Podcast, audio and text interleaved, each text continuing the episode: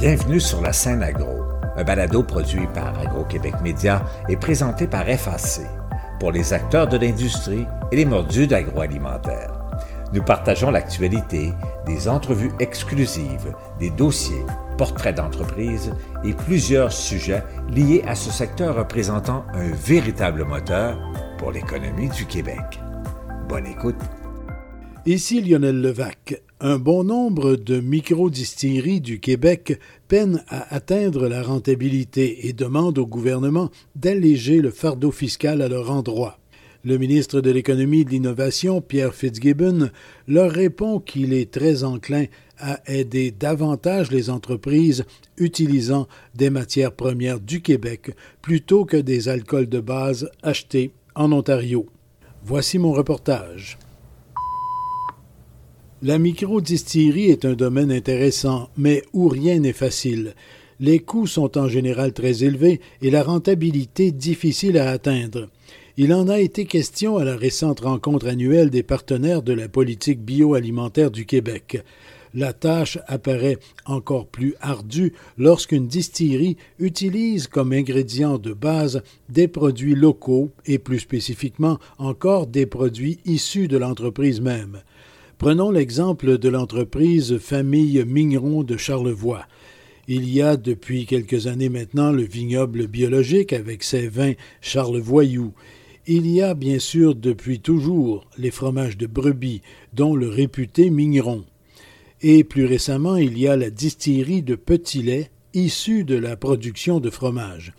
La relève prend sa place dans l'entreprise. Il y a Alexandre, mais également Madeleine Dufour. Elle intervenait à la rencontre sur la politique bioalimentaire, témoignant du travail énorme et nouveau en microdistillerie. Par rapport à la gestion du risque, souvent je vais dire en comparaison que nous autres, c'est comme si on avait pris un cours de conduite accéléré, qu'on avait toujours un peu baigné là-dedans, mais que le premier vrai véhicule que tu conduis, c'est un autobus euh, ou une vanne 53 pieds, mettons. Fait qu'il faut que tu ailles, euh, disons, euh, les, les, épaules assez solides pour euh, pouvoir essayer de bien dormir le soir et tout ça, parce que disons que c'est quand même une chance de pouvoir construire son entreprise, disons, du jour zéro au jour Z. Puis nous, on l'a pris avec 25 ans d'expérience derrière la cravate. Fait que ça comporte beaucoup, beaucoup de défis. Mais la gestion du risque au niveau du, du projet de la distillerie, ben, c'était que finalement, on était les premiers à faire ça. Donc, si on se, remet en contexte autour de 2016-2017, euh, quand nos parents nous euh, disent ça un petit peu comme révélation, qu'ils voulaient récupérer notre petit lait pour en faire euh, des spiritueux, il y avait quelques places dans le monde où ça se faisait, mais c'était aucune fromagerie qui avait fait son procédé de A à Z. Il n'y a pas de fromager distillateur. Donc, finalement, on se trouvait à faire un saut dans le vide quand on a une entreprise qui roule 365 jours par année, puis qu'on veut démarrer une autre filiale à côté, c'est sûr qu'on ne peut pas mettre le 70 heures semaine dans le nouveau projet c'est comme, je pense que ça ajoute un défi supplémentaire. Mais euh, je ne sais pas où est-ce qu'on va être euh, l'année prochaine, mais je sais qu'on a fait un méchant beau bout de chemin depuis quatre ans. Donc, vous l'avez souligné, la toute première entreprise au Canada à distiller de l'alcool à partir d'un petit lait. La première fromagerie. La première fromagerie. Il y a une autre place où ils vont le faire, mais ce sont des distillateurs qui achètent de la matière d'ailleurs. Mais voilà. On va dire du champ à la bouteille, vous êtes les premières. Du pied à la bouteille, ma chère. Je dirais qu'on a la chance d'avoir euh, beaucoup de monde qui passe nous voir à la fromagerie puis au vignoble directement. On fait de l'agrotourisme puis on a la chance de parler à ces gens-là littéralement dans le creux de l'oreille puis de entre deux paires de yeux. Des certifications, on en a vu passer. Des certifications, on a, déjà adhéré. On a la certification biologique pour le, le vignoble. Mais ça reste que dans des industries, c'est une immense question encore. On a des discussions en ce moment avec les distilleries au Québec, à savoir d'où vient la matière première. Pour, pour la plupart des distillateurs, c'est un enjeu qui est principal. Pour mm-hmm. euh, le lait au Québec, euh, on sait que le lait vient du Québec, donc on, on, est quand même dans un écosystème euh, de, de reconnaissance.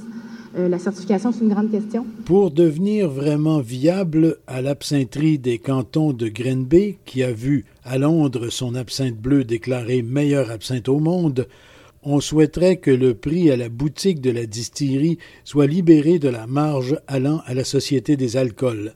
Jean-Philippe Doyon. Je pense que ce qui est euh, vraiment souhaité euh, à l'unisson, c'est de permettre la vente de nos produits à propriété sans la majoration de la SAQ. Donc, lorsqu'un micro-distillateur vend un produit distillé sur place, il doit le vendre le même prix qu'à la SAQ et retourner le même montant à la SAQ. Et donc, finalement, ça ne devient pas rentable de, vendre des produits sur place pour un, petit producteur, puisqu'on, c'est-à-dire engager quelqu'un pour, pour, pour, pour, faire la vente euh, sur place coûterait plus cher que ce que ça nous rapporte. Donc, ça serait d'avoir les mêmes droits que les vignerons, les microbrasseurs et les cidriculteurs, c'est-à-dire de pouvoir vendre les produits sur place sans majoration. C'est ce qui aiderait le plus le secteur agro-touristique dans le domaine de la microdistillerie. Un peu comme on le fait dans le secteur fromager, par exemple. Quelqu'un qui euh, envoie ses fromages à un distributeur, bien, il doit payer une marge au distributeur, tandis que ce qu'il vend à sa fromagerie, tout lui revient. Oui, bien sûr, parce qu'on fait le travail du commis, on fait le travail avec le, contact client, on, paie les TPS, TVQ, on s'occupe vraiment de toute la transaction.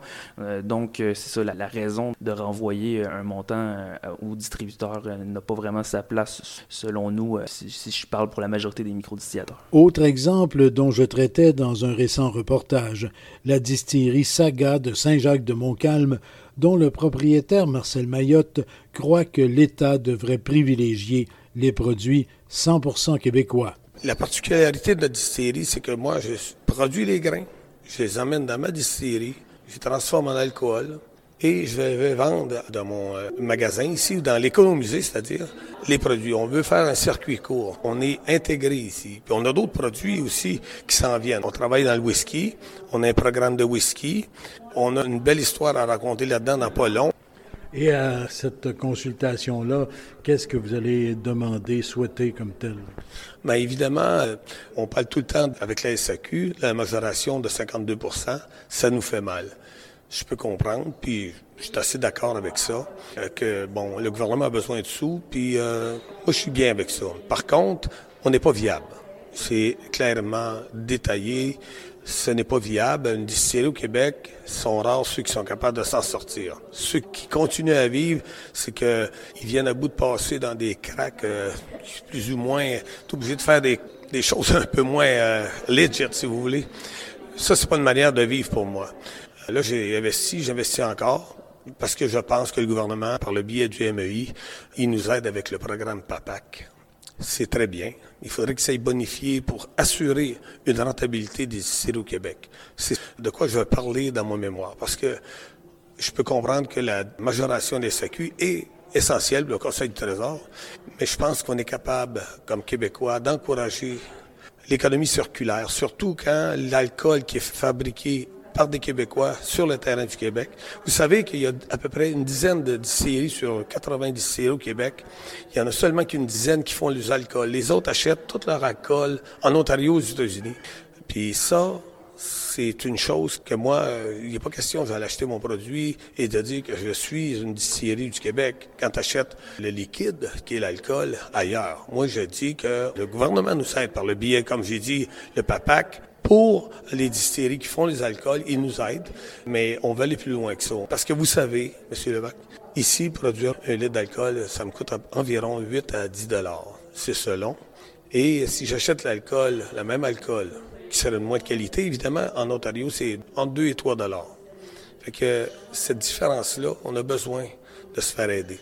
Même à 2 et 3 dollars, s'il n'y a pas de rentabilité vraiment à avoir une distillerie c'est tout autour de ça. On ne demande pas de faire des millions, on demande seulement de mettre des entreprises rentables pour continuer dans la région à faire de l'économie circulaire. C'est comme ça que je vois les affaires ici. À la rencontre des partenaires de la politique bioalimentaire, la vice-présidente du Conseil de la transformation alimentaire, Annick Van Kampenhout, au nom de l'Union québécoise des microdistilleries, lançait un véritable cri du cœur au ministre de l'Économie, Pierre Fitzgibbon. On, le sait très bien que vous êtes notre meilleur ambassadeur au niveau du gouvernement. Reste que quand on est venu vous voir il y a quatre ans, vous nous aviez dit on va avancer ensemble, je vais vous aider.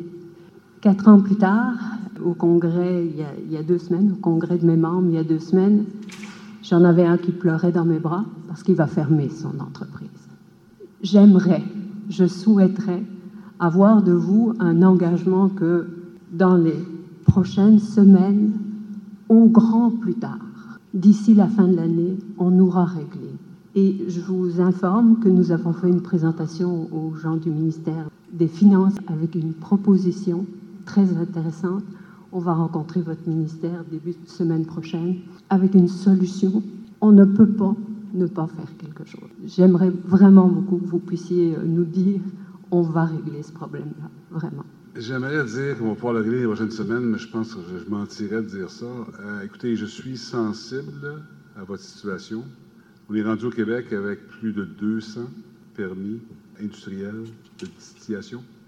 C'est très complexe parce que même Catherine à la SOQ a des problèmes de planogramme parce que tous les gins du Québec, j'en consomme beaucoup parce que j'aime beaucoup le gin, on ne peut même pas les mettre à la. Donc, évidemment, la façon facile de régler ça, c'est qu'on va permettre de vendre le gin ailleurs sans taxation. Alors, c'est très logique. On va faire euh, croître une industrie. Mais on a quand même une rigueur financière qui est importante. Éric Girard, avec qui je discute beaucoup ce sujet-là, et Mme Guilbeault, qui était à la fameuse RAGJ, c'est très complexe, l'alcool. C'est complexe. On parle des vignobles, des brasseurs. Lorsqu'on parle des distilleries, c'est très complexe. La licence artisanale, licence industrielle. Si on coupe les taxes, qui est facile, tout le monde va pouvoir en bénéficier. Si en bout de piste, les recettes qui rentrent chez Éric Girard sont réduites, il va falloir couper ailleurs. Alors la question, est-ce qu'on veut créer 400 distillateurs au Québec? Peut-être, peut-être que non. Alors, je, m'engage à ce que, moi je pense qu'il faut la production d'alcool du Québec, du grain à la bouteille. Très grosse différence du grain à la bouteille d'acheter de l'alcool neutre de, l'Ontario. Moi, je suis allumé par ça. Le, le, parlons du vin, 30 secondes, ça ne touche pas. Là. Le vin, là, il y a 3% du vin qu'on consomme au Québec qui est fait au Québec. C'est quoi en Ontario? C'est 22% Bon, on n'arrive peut-être pas là parce qu'on n'a pas de Niagara on Lake. Le terroir québécois, la température n'était pas propice à ça, mais on peut peut-être monter ça. Ça, c'est une autre histoire. Là, on a des employés, des gens qui vont travailler là. Quand je vois des gens qui prennent du grain du Québec à la bouteille, je suis pas mal plus allumé que si on a là de l'alcool neutre de l'Ontario. Alors, c'est complexe. Je ne m'engage pas à régler dans d'ici deux semaines, c'est impossible. Je m'engage, par contre, à ce que cette, industrie-là, largement définie, la production d'alcool du Québec, en allant jusqu'au terroir, il faut s'en occuper parce que c'est un secteur qui va contribuer de la valeur. Il faut rendre M. Girard heureux aussi, qu'on n'y enlèvera pas d'argent, parce que si on y en enlève, c'est pas grave, on va couper ailleurs. Alors, si on peut réduire certaines taxes chargées aux producteurs, alors qu'on va créer plus de richesses que le dividende de la SAQ qui va être réduit, on va le faire, c'est sûr. Ici Lionel Levac. Rappelons en terminant que tout le secteur des alcools québécois est convié à une consultation menée par l'Institut de technologie agroalimentaire du Québec et l'Institut de tourisme et d'hôtellerie du Québec, les 14 et 16 juin à la Pocatière premièrement et ensuite Saint-Hyacinthe. On y parlera assurément de fiscalité mais également de services divers au secteur de formation des artisans et de leur personnel, de recherche et de toute autre question d'intérêt pour les vignerons, les cidriculteurs, les producteurs d'hydromel, les brasseurs et les distillateurs. Au revoir. Vous avez aimé ce contenu? Suivez la scène agro pour rester à l'affût de l'actualité agroalimentaire. Merci et à bientôt.